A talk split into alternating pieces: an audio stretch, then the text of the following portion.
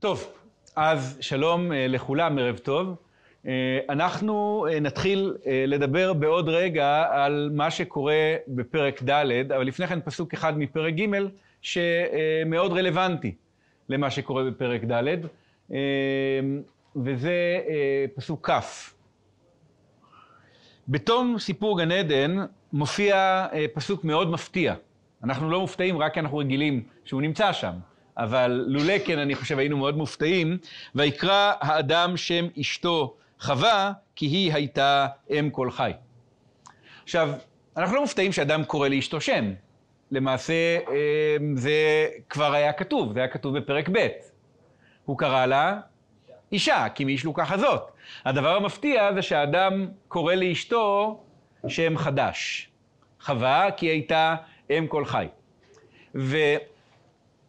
אה, נדמה הדבר כאילו שפה לראשונה אנחנו נתקלים ברעיון שהוא מאוד מאוד משוקע בספר בראשית, ולרוב אנחנו חושבים עליו לראשונה רק הרבה הרבה יותר מאוחר. וזה הרעיון של חילוף השם כמבטא מהות חדשה. עכשיו, כולם מכירים את זה בספר בראשית, רק שאם הייתי שואל איפה אנחנו מכירים את זה, התשובה הייתה עולה מיד. אברהם ואברהם, שרי ושרה, ישראל ויעקב, אולי הייתם אומרים לי גם יוסף וצפנת פענח, ואולי הייתם אומרים לי גם אה, בן-אוני ובנימין. אבל המקום הראשון שבו חילוף השם נמצא, הוא פה אצלנו. חילוף השם מסמן חילוף של מהות. משהו חדש בא לעולם, אה, ביחס לשאלה מהי אישה, ומהו איש, ומה הקשר שנוצר שם.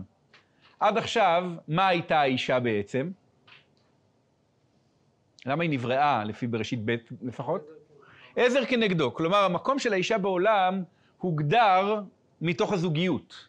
ולכן גם הביטוי של אה, קיומה של האישה בפרק ב' היה על כן יעזוב איש את אביו ואת אמו ודבק באשתו והיו לבשר אחד. אבל כאן בפרק כ' אנחנו נתקלים במהות חדשה שיש באישה, וזאת אם כל חי. זה חילוף, אני חושב, שהרבה אנשים אה, חווים אותו בצורה מאוד מאוד חזקה בחיים של אה, זוגיות ונישואין. זה החילוף שבו אה, הבת זוג שהתחתנת איתה הופכת להיות האימא של הילדים שלך. וזה תפקיד אחר, והוא במידה מסוימת, לפחות בתקופות מסוימות, הרבה יותר טוטאלי. אנחנו עוד מעט נראה כמה יש רושם כאילו האדם נדחק לצד אה, כשהתפקיד הזה של חווה אה, הולך ותופס לעצמו אה, מקום. מה שהיה נדמה כאילו האישה היא רק בת זוג לאיש, עכשיו האיש בכלל לא נמצא במשוואה בעצם. עכשיו היא אם כל חי, היא כאימא לילדים שיצמחו אה, ממנה. השינוי הזה, אני, אני בטח אשבש את השיר, אבל יש שיר מאוד מוצלח של יהודה עמיחי, שהוא בערך הולך ככה, בסדר? אני משבש קצת את המילים, אבל אה, אה, הוא דורש את סיפור אה, יעקב ושתי נשותיו, רחל ולאה, אה, ואומר בערך כך: בבוקר והנה את לאה, אמש היית רחל, לא לבן רימה אותי בחשכת הלל, כך היה זה תמיד, זוהי דרך תבל, בבוקר והנה את לאה, ואמש היית רחל. אה, וזה דרשה מאוד מאוד יפה ועמוקה על מה שקורה. הוא אומר, אתה מתחתן עם רחל היפה, ואז אתה נשוי ללאה הוולדנית, ואתה פתאום מגלה שעיקר הסיפור היא אה, ילדים ודאגה לילדים וטיפול בילדים, שזה אה, עסק מאוד טוטאלי בחיים של אה, בני אדם בשנים הכי, הכי חזקות שלהם, כן? אה, אה, מה, מגיל 12-13 בערך ועד... לא, סתם. כן. אה, אבל אה, בוא נגיד, מאמצע שנות ה-20 ועד אמצע שנות ה-40 בערך, לפחות בתוך העולם הדתי, שיש בו אה, בממוצע קצת יותר ילדים, זה רוב מה שאתה עושה בחייך. בעולם של פעם זה היה רוב מה שהאישה עשתה בחייה. כן. אם כל חי, מה הוא אומר?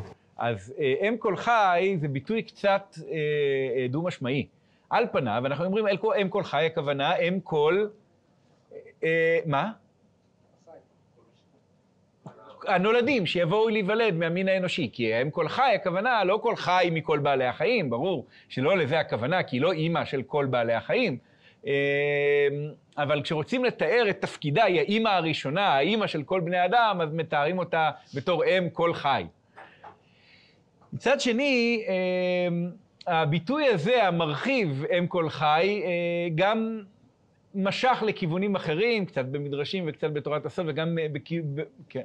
אז יש כאלה ששמים לב שהשם חווה, קודם כל, איך הוא קשור לאי הייתה עם כל חי? ו' וי' הן אותיות מתחלפות, כן, וכמו הווה והיה, נגיד, לצורך העניין, ואז חווה זה בעצם חיה, וחיה כי היא נותנת חיים. עכשיו, יכול להיות שחיה זה גם, כמו שזה בלשון חז"ל, ונדמה לי שאולי גם בלשון המקרא, יולדת. בלשון חז"ל מכנים את היולדת חיה, ונדמה לי שכך גם במקרא. אני אזכיר אמ, שלושה מופעים של חווה, של חיה כיולדת, לפחות לפי הבנתי הדלה. שני מופעים הם ממש באותו ביטוי, אבל בשני סיפורים שונים. בסיפור המלאכים ושרה, וגם בסיפור המקביל של האישה הגדולה משונם ואלישע, התינוק עתיד להיוולד כעת חיה. עכשיו, מה זה כעת חיה? זה ביטוי מוזר קצת. אז רש"י מציע, אינשאללה, שנה הבאה כולנו חיים, ייוולד ילד. כעת, כלומר כמו העת הזאת, אבל לא העת הזאת, אלא כמו העת הזאת, כלומר, לכן בשנה הבאה. חיה, כלומר, בחיינו נזכה לראות, משהו כזה. אמ, כי אה, אתם יודעים, לא תמיד אה, זוכים אה, לראות, ושנה הבאה היא שנה רחוקה. אני אספר לכם סיפור ששמעתי פעם על חתונה בין מישהי ממשפחה מאוד ספרדית למישהו ממשפחה מאוד אשכנזית, שבמהלך האירוע, שראוי לתואר אירוע מתברר לאור מה שאני אספר עכשיו, אבי הכלה בא לאבי החתן ואמר לו, אינשאללה, שנה הבאה, ילד על שמך. היא אמרה, הפנים של האבא של בעלה החבירו, כולו היה... אצל, אצל השכנים זה קללה, שיקראו ילד על שמך, שזה דרך להגיד הלוואי שתמות. כי לא קוראים בעולם האשכנזי אה, מחיים, אה, רק אחרי המוות. אז אני אה, אגיד, שנה הבאה, בעזרת השם, נזכה ונחיה לראות ילד שבא. אבל אולי צריך לקרוא את זה כאילו זה כעת חיה, כלומר כזמן של לידה. ואז זה לא שנה הבאה, אלא בעוד תשעה חודשים, מי נינה חרב יולדת בן כזה. זה בשני סיפורים של לידה, ולכן יכול להיות שזה כך. וגם אולי בתיאור של בני, אה, בנות ישראל בשמות פרק א', אה, כי לא הנשים המצריות העבריות, אומרות המיילדות, כי חיות הנה, טרם תבוא עליהן המיילדת וילדו. שלמה זה כי חיות הנה? האם הכוונה לומר, הם כמו בעלי חיים למשל, כמו שיש כאלה שמציעים, או אולי כאשר הרות הן, או כאשר זקוקות ללידה הן, הן פשוט יולדות, טרם תבוא להם ילדת וילדו, אולי. כלומר, העובדה שהמילה הזאת היא מופיעה בשלושה סיפורים שיש בהם לידה, מושכת לכיוון האפשרי שאולי חיה היא גם יולדת וגם אם כל החיים כולם, וכן הלאה.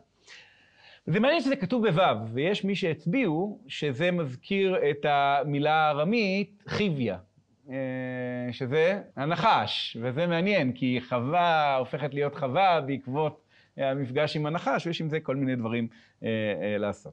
טוב, בכל מקרה, אה, האישה הופכת להיות אם כל חי, וזה יהיה רלוונטי מאוד לסיפור של פרק ד'. אה, למה עכשיו היא הופכת להיות אם או כל חי? אולי, אני לא יודע, אבל זאת הצעתו אה, של אבן עזרא למשל, אולי כי קודם זה לא היה רלוונטי בכלל. אולי לא היה, אמורים להיות בכלל, לא היה אמור להיות בכלל לידה לפני כן. אולי אפילו לא היה ממש אישות, אבל בוודאי לא הייתה לידה לפני כן. לא, אני אומר בוודאי אני מגזים.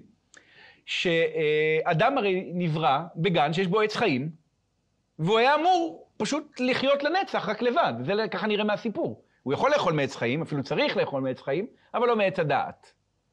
אחרי שיש אישה, הוא אוכל מעץ הדעת טוב ורע, ואז אה, קורים כמה דברים. אה, למשל, בתחילת הסיפור הבא אנחנו נשמע, והאדם ידע את חווה אשתו, ואז היא יולדת בן, ואתה אומר, רגע, האדם ידע בגלל עץ הדעת, והיו שניהם ערומים, אדם ואשתו ולא התבוששו, ואז הם כן מתביישים. יש איזושהי תחושה אה, שאבן עזרא מבטא אותה בפירוש שלו, שעץ הדעת קשור להתבגרות המינית בעצם. אז יכול להיות שזה כך. בכל מקרה, ילדים מופיעים יחד עם המוות. המוות והלידה הם סוג של שני צדדים, ואני אזרוק פה מחשבה חשובה בזמן קצר. יש כאלה שמבינים שהפתרון, או אחד הפתרונות המקראי לסופיות שבמוות, היא קיומם של צאצאים. כלומר, צאצאים הם מה שמשאירים אותך בארץ החיים גם כאשר אתה אינך. ולכן החשש הגדול הוא מסיפור של מי שמת ואין לו צאצאים ואין דרך להקים את שמו, ואז שמו נמחה. ישעיהו, שאל יאמר הצריף, ונוני עץ יבש, כן, נכון. זה אחד הפתרונות, זה, ישעיהו מציע, ונתתי לו בביתי ובחומותיי יד ושם, טוב מבנים ומבנות. אמ, טוב. ויעש אדוני אה, אלוהים לאדם ולאשתו כותנות עור וילבישם. אמ, פה יש, אה, כיוון שאדם ואשתו היו ערומים, מה שהיה להם זה רק עלי תאנה, ולא כל כך נעים נדמה לי להסתובב עם עלי תאנה, אפילו רק להחזיק עלי תאנה בידיים. אה, מי שניסה פעם לגעת בעלים של תאנה, זה לא עלים כל כך ידידותיים לגעת בהם. אני לא רוצה לדמיין לבוש של עלי תאנה ממש על הגוף בכל מיני, לא, לא, לא, רעיון גרוע מאוד. אז הוא עושה להם כותנות עור. עכשיו, פה יש חילוף נוסח מעניין שחז"ל מצביעים עליו. חז"ל מכירים ספר תורה יוצא דופן, שנקרא תורתו של רבי מאיר. תורתו של רבי מאיר, כן, רבי מאיר, התנא, אה, היה לו ספר תורה מיוחד משלו, וחז"ל מציינים מדי פעם נוסחים מיוחדים שהיו באותו ספר, וכאן יש נוסח מתוק מתוק, אה, נורא נורא יפה. אה, ויעש אדוני אלוהים לאדם ולאשתו כותנות אור, לא עור, וילבישם. מי שעוטה לבוש כאור, מה ילביש את אדם ואשתו כמו שני אופנוענים שיוצאים מגן עדן עם כותנות עור עם ניטים, ולא, הוא מלביש אותם כותנות עור. נכון? זה נורא נורא יפה. אבל מה נעשה? אנחנו קוראים פה כותנות עור. אז אה, אני רק חושב שבצדק הפואטי זה היה צריך להיות מאור נחש, אבל זה לא כתוב. אה, אז אה, עושה להם כותנות עור וילבישם, וההלבשה בכותנות עור אה, באה יחד עם אה, עוד פעולה אחת, ויאמר אדוני אלוהים הן האדם היה כאחד ממנו לדעת טוב ורע, ואתה פן ישלח ידו ולקח גם מעץ החיים ואכל וחי, לא, וחי לעולם, וישלחהו אדוני מגן עדן לעבוד את האדמה אשר לוקח משם. יש כאן משהו שהוא קצת מוזר, ושווה לפרק אותו בהבנה אה, של אה, אה, העמידה של הקדוש ברוך הוא מול האדם. אני זוכר שבמשך שנים הייתי שובר על זה את הראש בנעוריי, כאילו סתם, לא, לא, לא במין לימוד עמוק, אלא בתחושה, כל פעם שהייתי קורא כשזה היה מגרד אותי בחוסר נוחות. למה הוא עושה לאדם מול אשתו כותנות עור ומלביש אותם? הרי רגע אחר כך הוא אה, מגרש אותם מגן עדן. ו... אה, התחלתי היום לדבר קצת בענייני הורות, אז אני אגיד שאחת ההשפעות הכי גדולות על התפיסה שלי את התיאולוגיה המקראית הייתה דרך העניין של להפוך להיות הורה. שפתאום יש לך איזושהי הבנה מסוימת באחת המטאפורות המקראיות למה זה אלוהים. אה, בעצם להבין מה זה אלוהים אי אפשר כנראה להבין, אבל אומרים לך, אתה יודע מה, אתה רוצה להבין מה זה אלוהים? תדמיין רועה. אה, זה לא עוזר לי כלום, כי אני לא יודע מה זה רועה. אבל אני מבין שככה אמורים לדמיין, אדוני רועי לא יחסר כזה. הוא אומר, אתה רוצה להבין מה זה אלוהים? תדמיין מלך. הבעיה שאני לא כל כך יודע מה זה מלך, אז זה גם לא כל כך עוזר לי. כלומר, בדמיונות שלנו, ראש ממשלה קצת פופולרי הוא כבר קיסר ולא יודע מה. לא, לא, לא. מלך, הכוונה, ההוא שגם אוהביו הגדולים ביותר, אם מישהו מהם אה, משתעל באמצע שהמלך מדבר, הוא יכול להוציא אותו להורג כי הוא הפריע לו לדבר, כאילו צריך ללכת... אפילו לא, לא בכל מדינה באזור שלנו, בתי המלוכה מתקרבים למלוכה הטוטאלית שהייתה במקומות מסוימים זמנים מסוימים. אז קשה להבין את המלוכה הזאת. וגם עבד ואדון, אנחנו לא, לא, זה מטאפורות שקשה להבין. אמ, אבל המטאפורה של הורות זה מטאפורה שאתה יכול להבין אותה. כשאתה מגיע לעמדה הזאת, אתה פתאום מבין איך זה להיות קצת כמו אלוהים לילד. אמ, יודע כל וכל יכול, שבדמיון של ילדים בשלבים מסוימים זה ממש ככה, למרות שבמציאות זה לא נכון כמובן, אמ, וקובע חוקים, אמ, משפיע אהבה וגם מעניש, כל הדברים האלה שמרחבים ביחד. אמ, ופתאום כשאתה מנסה לקרוא את הסיפור הזה בתור, במטאפורה של הורה, זה נראה אחרת לגמרי. כי אה, הקדוש ברוך הוא מגרש את אדם אה, מגן עדן, אה, לעולם שבחוץ, והפעולה האחרונה שהוא עושה לפני שהוא מגרש אותו מגן עדן, זה מלביש אותו.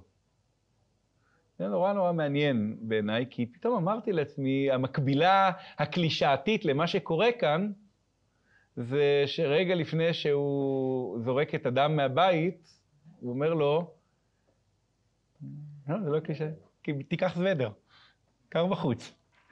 אמ, ויש בזה משהו נורא מתוק, כי אה, הוא היה יכול להגיד, זה בעיה שלך, תסתדר בעצמך. כאילו, תעשה מה שאתה צריך בשביל להתלבש.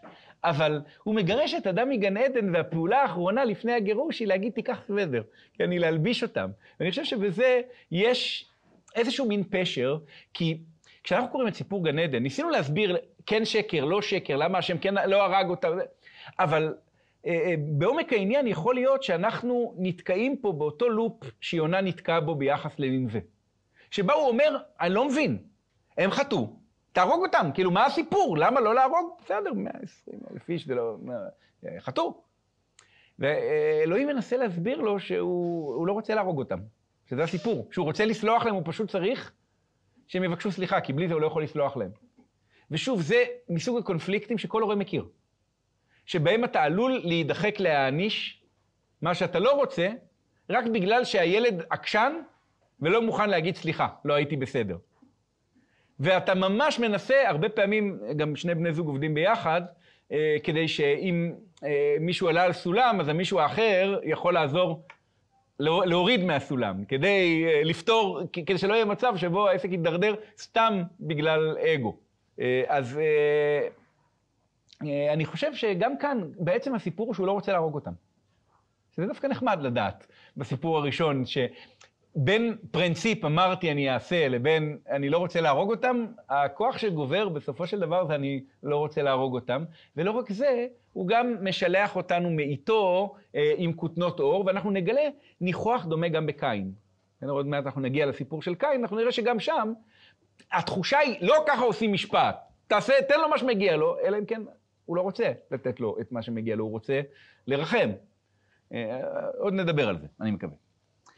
אז אה, אה, השם מחליט לשלח את האדם תחת הנימוק, פן ישלח ידו ולקח גם מעץ החיים ואכל וחי לעולם, ולכן אין ברירה, הוא לא יכול להישאר בגן עדן. דיברנו על זה קצת, בכל זאת נשאל, אז למה הוא לא אומר לו אסור לאכול מעץ החיים? ואז הוא יכול להישאר בגן עדן. אוקיי, טוב, זו שאלה טיפשית, נכון? זה לא עבד כל כך טוב כשהוא אמר לו, אסור לאכול מעץ הדעת, כי אם תאכל מעץ הדעת אני אהרוג אותך, והוא אכל מעץ הדעת. מה הוא כבר יכול להגיד על לאכול מעץ החיים? כי אם תאכל מעץ החיים... אוקיי, עדיף לא לתת צ'אנס אה, אה, לפשלה נוספת בעניין הזה. וישלחהו אדוני אלוהים מגן עדן לעבוד את האדמה אשר לוקח משם, ויגרש את האדם, וישכן כדי שאדם לא יוכל לחזור. מקדם לגן עדן את הכרובים ואת להט החרב המתהפכת לשמור את דרך עץ החיים. פעם היה לעובדה ולשומרה התפקיד של האדם, עכשיו הוא שולל את התפקיד הזה מן האדם ושם שם את הכרובים ואת להט החרב המתהפכת. אני לא יודע מה זה, אבל נשמע לי שלא כדאי לנסות לחזור לשם. אמ, בעיקר להט החרב המתהפכת. עד כאן שאריות לטיפול מסוף אה, פרק ג' שהשתדלתי לעבור עליהם במהירות. עכשיו אנחנו מתחילים סיפור חדש, הסיפור של... אמ, אה, כן. אין סברה מה זה לאט אחר מתהפכת? אה, יש הרבה תיאורים שאפשר לתאר, אבל אה, זה בעיקר נשמע כמו אולי חרב אש או משהו כזה, שחוסמת את המעבר, אני יודע. לא, אני חושב שדרכו של המקרא באופן כללי, אני לא צריך אפילו להידרש לאדם כמין האנושי או משהו, שהוא לא מתייחס לתיאורי, לנשים כשלא חייבים. זה נושא שצריך היה להרחיב בו בהזדמנות יותר, אבל בגדול אני מנסה לומר, אה, אה, וילך אברהם הלוך ונסוע הנגבה. איפה הייתה שרה? לא, היא הייתה איתו. אז למה לא כותבים את זה? כי לא כותבים את זה. סיפורים שעוסקים בנשים מדברים על נשים, אבל כשהסיפור סתם כך מתגלגל, אז אה, לא מתארים את זה. אה, אני, אני אנסה רגע אה, לחדד את זה דרך אולי אה, דוגמה אחרת. אה, אני זוכר שכשלמדתי לפני אה, אי אלו שנים אה, פרשנים על סיפור המוות של שרה, הופתעתי מאוד, נדמה לי, מהפירוש של רשב"ם, נדמה לי שזה היה רשב"ם, ששאל למה מספרים על הקבורה של שרה, כאילו בעצם את מי זה מעניין, והתשובה שלו הייתה בגלל שרכשו את מערת המכפלה. אני, זה היה לי נורא מוזר, כי אמרתי, נכון, זה חשוב שרכשו את מערת המכפלה, אבל זאת שרה אימנו. כאילו, מה זאת אומרת, למה מספרים על זה שהיא נקברה? עכשיו, אני לא זוכר אם זה רשב"ם בוודאות, נדמה לי. ואז אמרתי שנייה אחת, רגע, רגע, כי ביחס למוות של לאה, זהו, אנחנו מגלים שאם קברו את לאה, אין שום סיבה לחשוד שקברו אותה חיה, ולכן יש להניח שהיא מתה. אבל זאת האינדיקציה היחידה לזה שהיא מתה, וגם לא מספרים שקברו אותה, אלא אנחנו פשוט מגלים בפרשת השבוע, כשיעקב אומר ששמה אה, נקברו, נקברה לאה, אז אני מבין שהיא כנראה נקברה אחרי מותה. אתם אומרים, אוקיי, ולגבי אה, לאה? אה, יעקב אומר שהוא קבר שם את לאה, ושוב, אנחנו מניחים שהיא נקברה אחרי מותה, ולכן אין ספק שהיא מתה. וזה גם כן, אנחנו שומעים רק מפרשת השבוע שלנו. לגבי רחל, אנחנו כן יודעים שהיא מתה, למה? כי יש כאן סיפור, היא מתה בלידתה את בנימין, אז יש מה לספר כאן. מה לגבי בלהה וזלפה? זהו, אני תמיד, כי יש הרי את הסיפורים האלה, נגיד, אתם זוכרים אולי צוק איתן, היו חיילים שסיפרו על האישה הזקנה שראתה והצילה אותה וזה, וזאת הייתה רחל אימנו לפי האגדה. עכשיו אני לא מצליח להבין איך זה בכלל עובד הסיפור שהייתה רחל אימנו. אם הייתה רחל, קודם כל רחל מתה, כן, זה לא נעים לי להגיד, אבל היא, היא מתה צעירה. למה אישה זקנה אמורה להיות רחל אימנו? היא נפטרה בלידתה.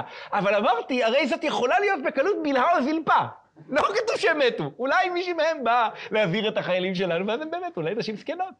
אמ, במילים פשוטות יותר, מה שאני רוצה להגיד, זה שלמרות שבדמיון שלנו, האבות והאימהות, נגיד, הם שתי אה, פיגורות, באמת הסיפורים המקראיים הם סיפורים שמתמקדים בגברים. כשמדברים על נשים זה כי יש סיבה לדבר עליהם. אבל כשאין סיבה, אז ההתמקדות הפשוטה היא בתנועה אה, אה, של הגבר, וגם כאן אה, בגירוש, אבל פה יש עוד סיבה להדגיש את זה, שזה דווקא הגבר, בגלל לעבוד את האדמה אשר לוקח משם. שזה אה, מדגיש את עונשו של האיש. עד שובך, כן, אה, אה, לעבוד את האדמה אשר לוקח משם, כן, בזרת אפיך תאכל לחם עד שובך אל האדמה, כי ממנה לוקחת, כי עפר אתה ואל עפר תשוב. טוב, אז הנה, פרק ד' נמצא לפנינו. והאדם ידע את חווה אשתו, ותר ותלד את קין, ותאמר, קניתי איש את אדוני. ותוסף ללדת את אחיו את האבל. והאדם ידע את חווה אשתו. אמ, פה יש צורה ניסוחית קצת מפתיעה. אני הייתי מצפה שיהיה כתוב, וידע האדם את חווה אשתו. זו הצורה הרגילה בתנ"ך. כמו אמ, אמ, ויאמר השם אל קין, למשל. או ויאמר קין אל הבל אחיו. אבל אה, למרבה ההפתעה כתוב והאדם ידע, בהיפוך בין הנושא לבין הנשוא. אני לא יודע אם אני אתעכב על זה כאן, אה, אוקיי, אני, אני כן אתעכב על זה, כי יש לזה עוד רגע איזושהי תועלת. דקה. בערך, בסדר? על תחביר, אה, אה, על אה, סדר הרכיבים במשפט המקראי הרגיל, ולמה זה חשוב לשים לב אם הסדר מתהפך, ואחרי זה אני אסביר מה רש"י בעקבות חז"ל אומר על האדם ידע את חווה אשתו, ואז אני אסביר לכם שאני לא יודע למה זה כתוב ככה. בסדר? זה על רגל אחד. העברית המקראית היא לא העברית המדוברת, והיא גם לא העברית של חז"ל. אני יודע שהרבה פעמים זה נשמע לנו כאילו אנחנו מדברים בשפת המקרא, אבל זה לא נכון. אוצר המילים שלנו שונה, אפילו מילים שהן אותן מילים, יש להן משמעות שונה. ההגייה מי בכלל יכול לדעת מה היא הייתה, אבל בכמה מקרים די ברור שהיא הייתה שונה. אמ, וגם התחביר שונה, גם הצורות הפועליות שונות, גם מערכת הזמנים שונה, זאת שפה שונה כמעט מכל בחינה שעולה על הדעת, אה, אף על פי שהיא קשורה כמובן לעברית המקראית. אחד ההבדלים, ההבדל שרלוונטי בענייננו, הוא איך נשמע בעברית מודרנית, משפט פשוט שרוצה לספר על ילד ושמו דני שהלך לגן. בעברית מודרנית זה יהיה פשוט, נכון, דני הלך לגן. ואיך זה יהיה בעברית מקראית? וילך דני הגנה, נכון? ככה זה יהיה כתוב. עכשיו, הנקודה שאני רק רוצה להדגיש כאן זה ההיפוך הזה. השפה העברית המודרנית נוטה להתחיל את המשפטים בנושא, ומשם לעבור לנשוא, והעברית המקראית נוטה להתחיל בנשוא, ומשם לעבור לנושא. למשל, וידבר השם אל משה לאמור. ולא, מה שיהיה בעברית שלנו, השם דיבר אל משה וכך אמר. אוקיי? עד כאן זה פשוט, נכון? עכשיו, אמ, יש מקרים שבהם המבנה הוא במקום וילך דני הגנה, דני הלך הגנה. הסדר כאילו מתהפך, הוא נהיה כמו בעברית המודרנית. עכשיו, למה ההיפוך הזה שיש בסדר? אז יש לזה בערך שלוש סיבות אה, רווחות. בערך, אני לא בטוח אם באמת הספירה הזאת נכונה. סיבה אחת היא כדי לתאר הדדיות בין שתי פעולות. שתי פעולות שעומדות אחת מול השנייה. למשל, אם אני רוצה בעברית מקראית להגיד שדני הלך לגן, אבל דנה נשארה בבית, איך אני אכתוב את זה? וילך דן יגנה, ודנה בבית נשארה, נכון? ככה זה יהיה כתוב. דוגמה מהסיפור שלנו, ויהי הבל רועה צאן, וקין היה עובד אדמה, ולא ויהי קין עובד אדמה. אתם רואים את ההבדל? מה זה בא להגיד? זה מול זה. נמשיך הלאה, איפה עוד יש את זה? ויבא קין, והבל הביא גם הוא. ויש, וישע אדוני אל הבל ואל מנחתו, ואל קין ואל מנחתו לא שעה. אז כאן יש בערך שתי סיבות שונות שאפשר לדבר עליהן, אני לא בטוח אם הן אחת או שתיים, ולכן אני ככה מהסס. הדדיות וניגוד. עכשיו, אני לא בטוח אם ניגוד הוא לא פשוט סוג של הדדיות, ולכן זה לא אותו דבר. כלומר, לפעמים אני רוצה להגיד זה מול זה, ולפעמים רוצה להגיד זה, אבל ההפך בזה. למשל, אמ, יכול להיות שיש ניגוד ב"ויהי הבל רועה צאן וקין", היה עובד אדמה, כי זה כמו אבל קין היה עובד אדמה, כלומר, בניגוד לרועי הצאן עובדי האדמה. אם הנושא הוא לדבר על סיפור של מתח בין רועי צאן לעובדי אדמה, למשל. אמ, אבל מה אם ויבא קין והבל הביא גם הוא? כאן זה נשמע כמו הדדיות, לא כמו ניגוד. נכון? כלומר, זה לא בניגוד לקין הבל הביא. להפך, מה משכנע אותי שזה בהדדיות? גם הוא, נכון? כלומר, יש כאן איזה מין הצבעה על הדדיות. וישע אדוני אל הבל ואל מנחתו, ואל קין ואל מנחתו לא שעה. זה ניגוד, אבל מה שאני רוצה להגיד זה שבעצם ההדדיות והניגוד הם אותו דבר, לדעתי. הם פשוט ניואנסים של זה מול זה. לפעמים זה מול זה בהקבלה, לפעמים זה מול זה בניגוד. סוג נוסף של היפוך הסדר הוא אה, בשביל לבטא אה, עבר מושלם, כן? עבר לעבר, מין past perfect כזה. כל הסיפור המקראי כתוב בזמן עבר. וידבר השם אל משה לאמור, זה השם דיבר אל משה בעבר, וכך אמר. וידבר זה פועל בעבר, כן? וו ההיפוך. אמ, עכשיו, יש מקרים שבהם רוצים להגיד יש מאורע שקרה בעבר, לא יחס... כי כל הסיפור המקרי הוא בעבר, אלא בעבר יחסית למה שסופר בתוך הסיפור. ואז משתמשים בצורה של פעלים אה, בהיפוך הזה. בואו תראו דוגמה מאוד מאוד בולטת. ויבוא לאבן באוהל יעקב. הוא מחפש את התרפים, כן? רק בואו נוסיף רקע קטן, כולם יודעים אותו. לבן שואל אותו, למה גנבת את אלוהי? ויעקב מודיע, אם אשר תמצא את אלוהיך לא יחיה. נגד אחינו, הכר לך מה עמדי וקח לך. ואם הקורא מתכווץ, אומר, וואי וואי, איך יעקב היה יכול להגיד משפט כזה? ולא ידע יעקב כי רחל גנבתם. אוקיי? Okay? אמ, ויבוא לבן באוהל יעקב, והוא מחפש. ובאוהל לאה, והוא מחפש. ובאוהל שתי האמהות, ולא מצא. ויצא מאוהל לאה, ויבוא באוהל רחל. וכאן הקורא מתחיל להתכווץ בפחד, כי הוא אומר, וואי וואי וואי, זה באמת שם. ורחל לקחה את התרפים, ותשימם בחר הגמל, ותשב עליהם. עכשיו, אתם מבינים שהתיאור הוא לא לבן בא לאוהל של רחל, רחל תפסה את התרפים, רצה לגמל, שמה את התרפים, התיישבה עליהם, ואז אמרה, אבא, אני לא יכולה לקום. לא, נכון? די ברור שהמשמעות היא... עוד לפני שלבן בכלל בא באוהל רחל. יש כאן דחייה מכוונת של האינפורמציה כדי ליצור מתח.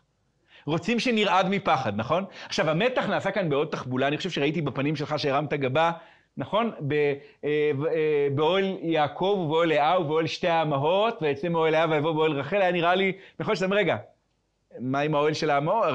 יעקב, לאה, אמהות. אני חושב שבאמת, לפי סדר הדברים, כנראה שאת האוהל של רחל הוא בדק אחרי האוהל של לאה. כמו ויצא מאוהל לאה ויבוא באוהל רחל. אבל בשביל המתח, אז נותנים לנו את הרצף, כן? אומרים, בדק באוהל הזה, בדק באוהלים האלה, לא מצא.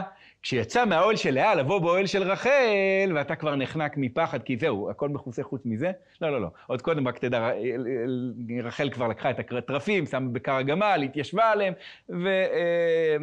לכן הוא לא ימצא באוהל, והיא אומרת לו, אה, אל ייחר בעיני אדוני כי לא אוכל לקום מפניך כי דרך נשים לי, ואני מניח שלבן אה, באותו רגע אה, אולי לא היה לבן, כשהוא שמע את זה ועשה עיקוף גדול סביב העניין, ובטח לא עלה על דעתו להגיד מעניין על מה את יושבת בזמן כזה. אני רק מזכיר לכם את הרעיון המקראי של טומאת מושב, כן?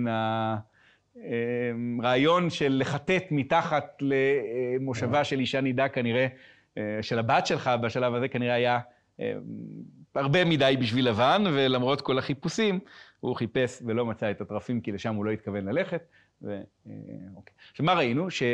כן. מה, אם זה אומר שהתורה בונה את זה כספור מתח, מה האינטרס שלה? אתה יכול לשאול שאלה יותר כללית, מה האינטרס של התורה לבנות את זה כסיפור? נכון? הרי זאת בעצם השאלה. אמ, ואני חושב שהתשובה הפשוטה היא שיש סיבה טובה שאתה הרבה יותר בקיא בספר בראשית, אני חושב, בספר בראשית מאשר בספר חבקוק, למשל. סיפורים עובדים, נכון? בזכות זה אתה יודע מה קרה שם. אמ, ואני חושב שאלפי שנים מוכיחים כמה הבחירה לספר סיפור הייתה נכונה. עכשיו, כשאתה רוצה לספר סיפור, אתה יכול לספר סיפור טוב או לא טוב. ואני חושב שהתנ"ך מספר סיפורים נורא טובים. איך מספרים סיפורים טובים? דרך הפתעות, דרך אה, הגחכות, דרך אה, מתח, דרך אה, אה, שמחה לאיד מדי פעם, דרך כל מיני דברים שהופכים את הסיפור להיות אה, אה, מעניין. וזה משמעותי, כן. אבל כרגע מה שאני רק רציתי להפיק מהסיפור הזה, לפני שנחזור לסיפור שלנו, זה איך נראה עבר מוקדם. כלומר, דוגמה שבה אתה שובר את מסגרת הסיפור וחוזר אחורנית, ורחל עוד קודם. עכשיו, למה הזכרתי את זה? כי יש פירוש מאוד מאוד מפורסם של אה, חז"ל, של רש"י בעקבותיהם, אה, על והאדם ידע את חווה אשתו. והאדם ידע, עכשיו אתם תבינו את רש"י הזה, אני חושב, כבר קודם העניין של מעלה, קודם שחטא ונטרד מגן עדן, וכן ההיריון והלידה, שאם כתב וידע אדם, נשמע שלאחר שנטרד היו לו בנים. אתם מבינים עכשיו את רש"י, נכון? רש"י מתעסק בדיוק עם הסוגיה שלנו. הוא אומר, אם היה כתוב, וידע אדם את חווה אשתו, אני הייתי אומר, מתי ידע אדם את חווה אשתו? עכשיו, אחרי הגירוש מגן עדן. למה כתוב לי, והאדם ידע את חווה אשתו? לומר, עוד לפני המאורעות שהיו בסוף הפרק הקודם. כלומר, עוד לפני, מה המאורע הקודם שהיה? עוד לפני הגירוש. למה חשוב לרש"י להגיד שזה היה עוד לפני הגירוש? מה התשתית הלשונית? זה מאוד ברור, נכון? זה... להגיד שזה לא חטא? או... מי חושב שזה כן חטא? הנוצרים. בא רש"י ואומר, תשמעו, אצל הנוצרים יש אמונה שהחטא הקדום זה האישות, ולכן כל העולם של המין נוצר, והילדים נוצר מחוץ לגן עדן. אצלנו, לא זו האמונה, אומר רש"י, להפך, אם תקראו טוב, תראו, והאדם ידע את חווה אשתו, ותבינו שזה עוד לפני הגירוש מגן עדן, אתם תבינו שה... והיו לבשר אחד כבר קרה הרבה קודם לכן, ואי אפשר להגיד שזה החטא הקדמון. אי אפשר להגיד שהאישות היא החטא. יותר מזה, חז"ל עוד מפליגים ואומרים שלא רק האישות אירעה בגן עדן, רש"י גם אומר את זה למעשה, אלא גם ההיריון והלידה, הם כבר נולדו בגן עדן. כלומר, מה? אז מה זה בצער תלדי? בעצב תלדי בנים, בניגוד למה שהיה עכשיו, שאולי הוא היה פשוט. אה. כן, לפי הקריאה הזאת. עכשיו, יש מדרש נורא מפורסם על אדם ואשתו, שעלו למיטה שניים וירדו ארבעה. כלומר, שקין והבל נולדו ביום השישי. לפי ההצעה הזאת שיש לחז"ל, שעושה... אה, זה תמיד מוצג כנס, למרות שאני טוען שכל אדם שיש לו ילדים מכיר יפה מה זה לעלות למיטה שניים ולרדת ארבעה או חמישה, או שתלוי כמה ילדים יש, אבל אה, זה מתאכלס מאוד מאוד מהר. אה, טוב, אז זאת ההצעה של רש"י, אני מודה שליבי קצת מגמגם בה, אבל אין לי הצעה יותר טובה. אז אה, כדאי הוא רש"י שנסמך עליו בשעת הדחק, ואם כך, ואדם ידע את חווה אשתו עוד לפני הגירוש מגן עדן. ותער ותלד את קין, ותאמר קניתי איש את אדוני. לקנות, כאן פירושו כנראה, ליצור. כמו שהשם קונה שמיים וארץ, אין פירושו, כן, שיש לו כרטיס אשראי בלי הגבלה, והוא, כן, יכול לקנות. לא, קונה שמיים וארץ, יוצר שמיים וארץ, קניתי איש את השם, אני והשם ביחד יצרנו איש. בואו נזכר עכשיו ב"היא הייתה אם כל חי", ונגיד, רגע, את והשם, וזהו, זה מספיק. מה עם השותף השלישי? הוא לא תופס מקום במיוחד בשלב הזה. יש כאן את ההתפעלות ממה שעד היום, אפילו בעולם מאוד מאוד חילוני, ידברו עליו בתור הנס של הלידה, נכון? זה ממש... הרעיון הזה שפתאום נוצר אדם קטן, הוא, הוא באמת רעיון פלאי, ובפעם הראשונה, בפעם הראשונה שזה קורה בכלל בהיסטוריה האנושית, החדווה וההלם, כאילו, אני והשם ביחד יצרנו איש. כן, אה, כי, כי לא יכול להיות אה, שאני הייתי, כן, זה נשמע ככה, כן. ונדמה כאילו אדם שהיה מרכז התמונה, לפחות בשלבים מסוימים, באמת נמצא בשוליים. הוא נתן לה את השם כי הייתה עם כל חי והיא עסוקה בילדים. טוב. אמ, קין כי קניתי איש את השם, ותוסף ללדת את אחיו, את האבל. זה מאוד מעניין, נכון? זה כנראה ההבדל בין הילד הראשון לילד השני. כאילו, הילד הראשון זה פלא וקסם, תשמעו איזה שם יש לו, אני והשם יצרנו ביחד אדם, ויש לו גם עוד אח שקוראים לו הבל. אבל יכול להיות שההיעדר של דרשת השם, לצד השם הקצת אה, אה, לא נעים שיש לו, היא סוג של דרשת שם בעצמה. מה פירוש המילה הבל? אה, זה הבל, כן? ומה המשמעות המרכזית, אני אפילו חושב, בתנ"ך של המילה הבל? חולף, עובר, חסר קיום. אדם להבל דמה, ימיו כצל עובר. מאסתי, לא לעולם אחיה, חדל ממני כי הבל ימיי. לנו דברים מן הסוג הזה. מה דרשת השם של הבל? כלום. זאת דוגמה נורא יפה, שאתה מתלבט האם היעדר דרשת השם אינה בעצמה בבחינת דרשת שם. ושמו אה, יפה לו, מתברר שלאימא היה יותר מאחד משישים שבנבואה, כולם מבינים למה שם הבל אה, הולם אותו, כי, כי הוא מת, כן.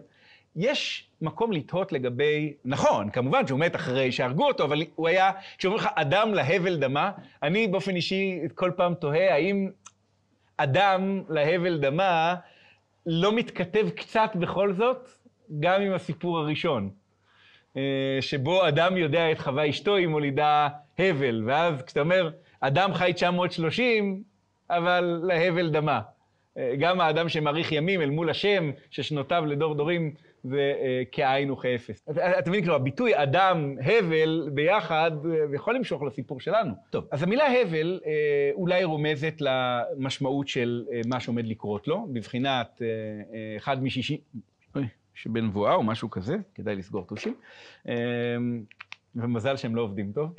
אה, עכשיו, יכול להיות שלשם קין יש יותר ממשמעות אחת. אני רוצה רגע להעיר משהו על דרשות שם בכלל בתנ"ך. אני לא אעיר, אה, שוב, לא אתמקד בזה יותר מדי עכשיו, באחד השמות הבאים אולי אה, נדבר על זה יותר, אבל לדרשות שם בתנ"ך יש כמה נטיות אופייניות שלפעמים מעצבנות לפחות זרם מסוים בתוך עולם הפרשנות והמחקר. קודם כל, הן נוטות להיות לא נכונות לשונית. כלומר, הדרשה של השם לא בדיוק תואמת את האטימולוגיה. ומי שנפשו נפש אבשלום קור, אומר, איך אתם יכולים להגיד, זה בכלל לא מאותו שורש.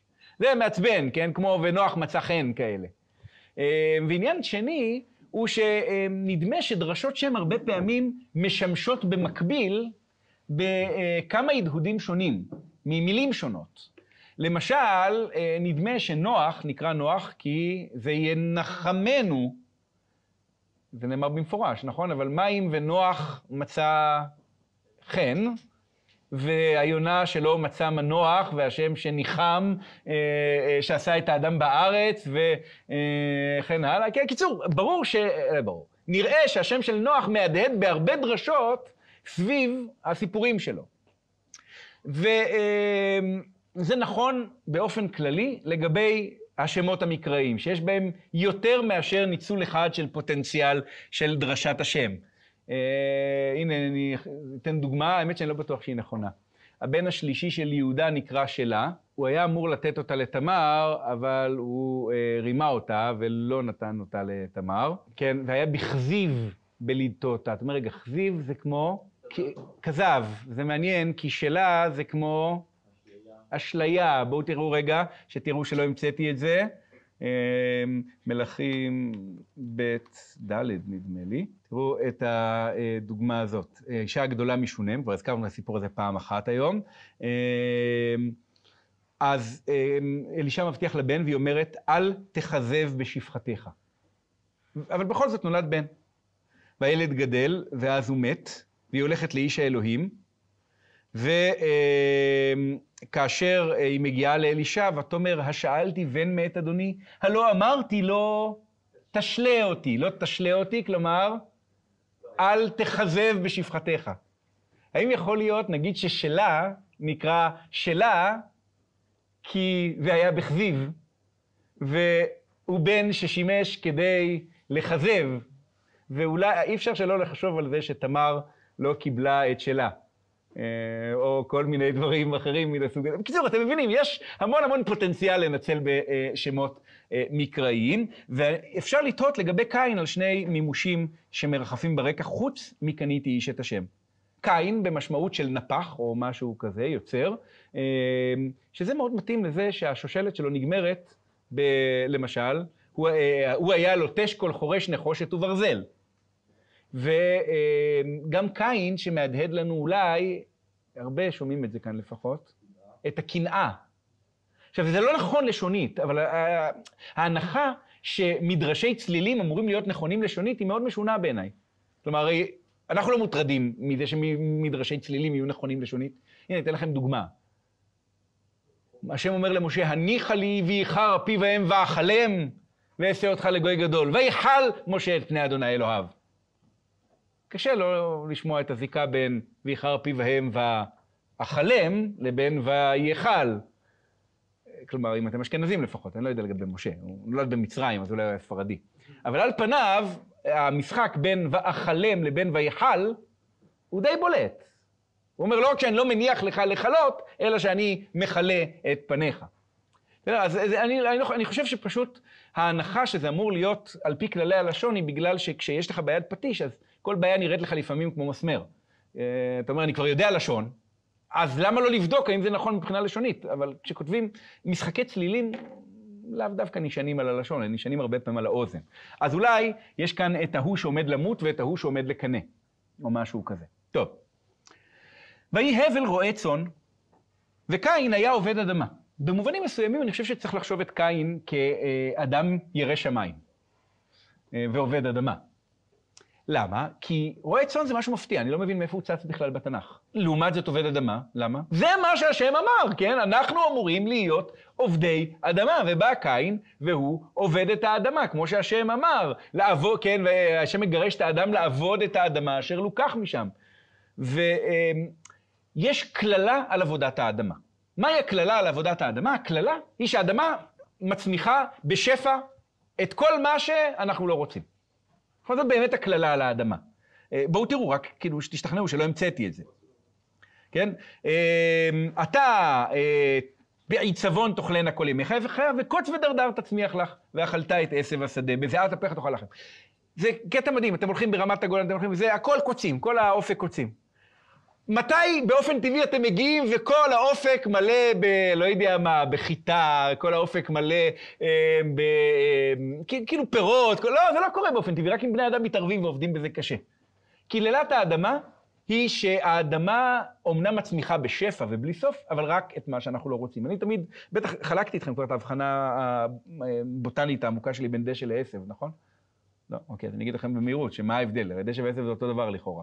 לפחות בהבנה שלי. בדיוק, זה ככה עובד. כשאתה אומר, אני רוצה לגדל בגינה ורדים, אז אתה לא מצליח להיפטר מהעשב, הוא גדל בכל מקום. אתה מנסה לעקור אותו והוא גדל, אתה מנסה לרסס אותו והוא גדל, אי אפשר להיפטר ממנו. בסוף אתה נכנע, אתה אומר, בוא נגדל, ניתן רק כל המשטח רק עשב.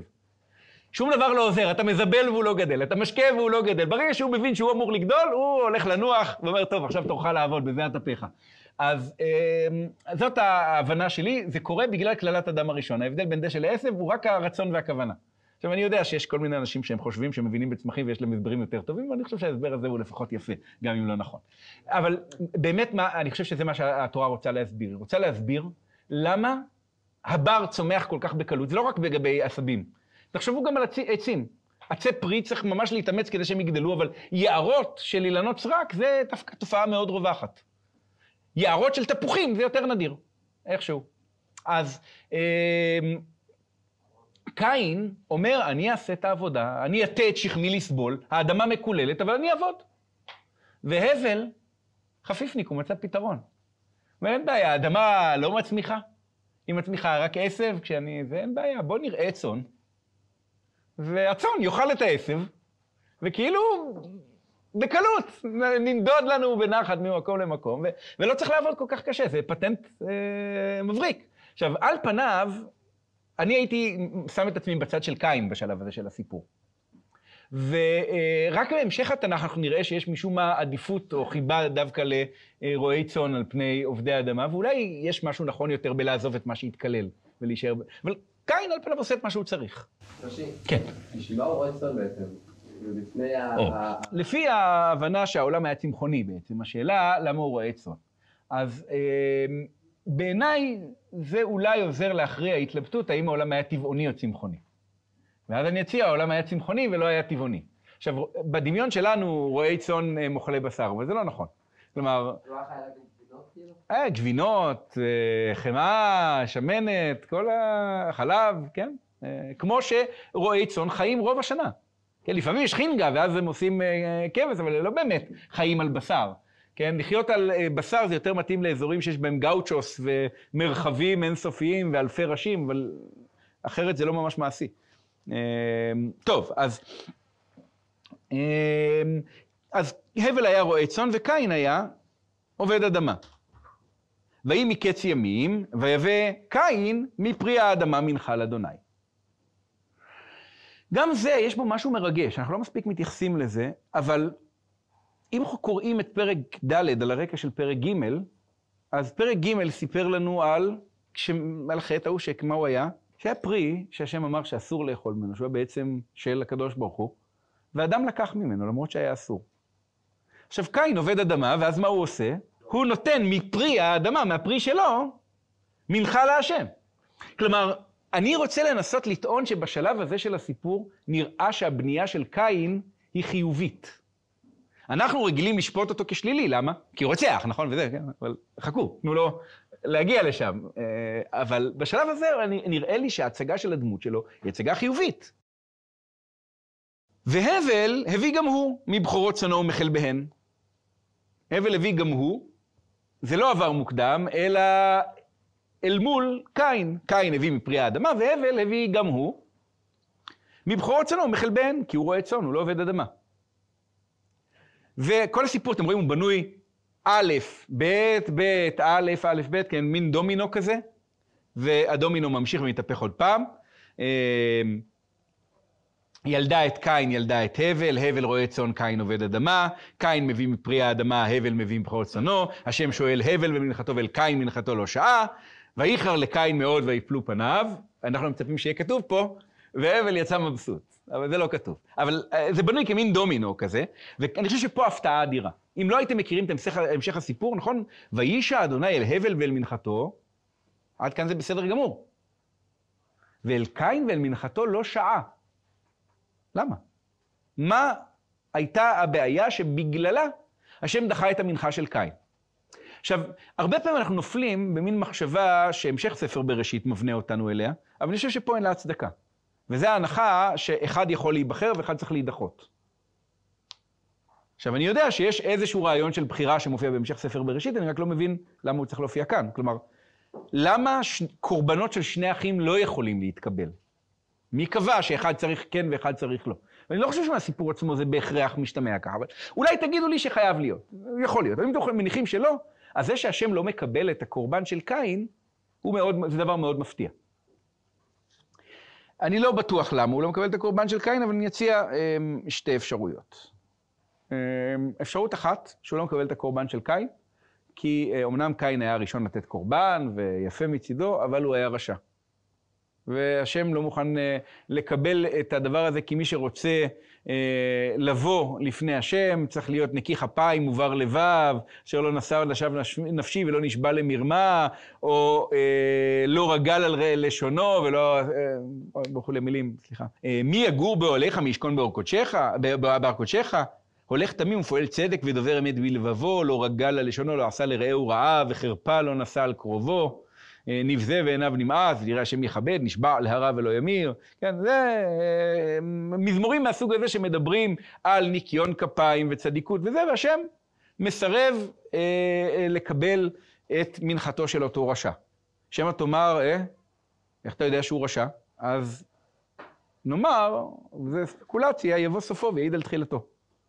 כשאומרים למישהו לא מקבלים את הקורבן שלך והוא שולף אקדח ויורה, זה אומר משהו לא רק לגבי איך הוא הגיב אחרי, אלא משהו לגבי העמדה שהוא עמד בה לפני.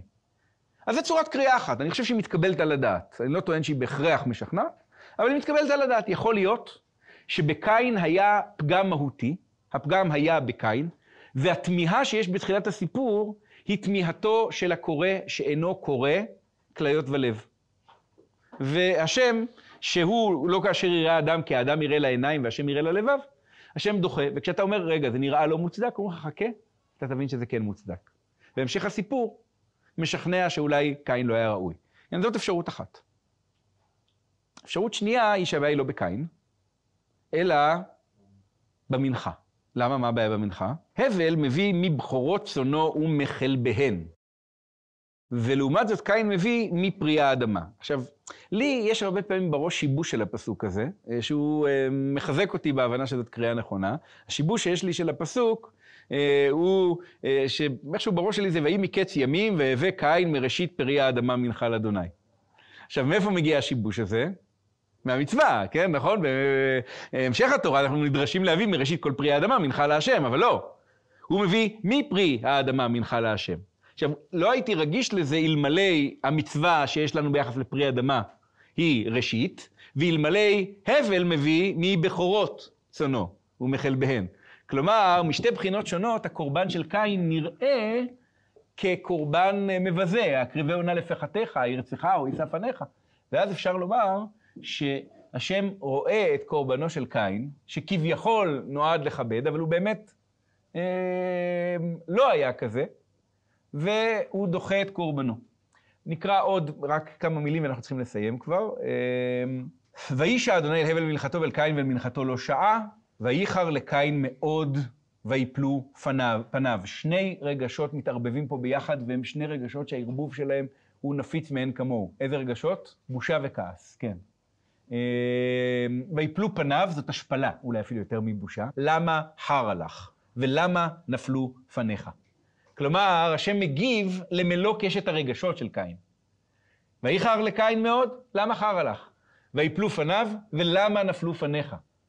כלומר, השם לא מתעלם מההשלכה של הדחייה על קין, למעשה הוא יציע לו, אנחנו נדבר על זה בשבוע הבא, דרך להתמודד עם הדחייה הזאת, אבל יש כאן הכרה בזה שמה שקרה לקין הוא לא נעים, ואלוהים טורח להתגלות אליו, כדי להסביר לו למה הוא לא קיבל את המנחה שלו. כלומר, זה לא שקין זוכה להתעלמות, אלא השם לא מקבל את המנחה, ואז כשקין נפגע מזה וכועס, אז השם אומר לו, בוא אני אסביר לך מה היה כאן.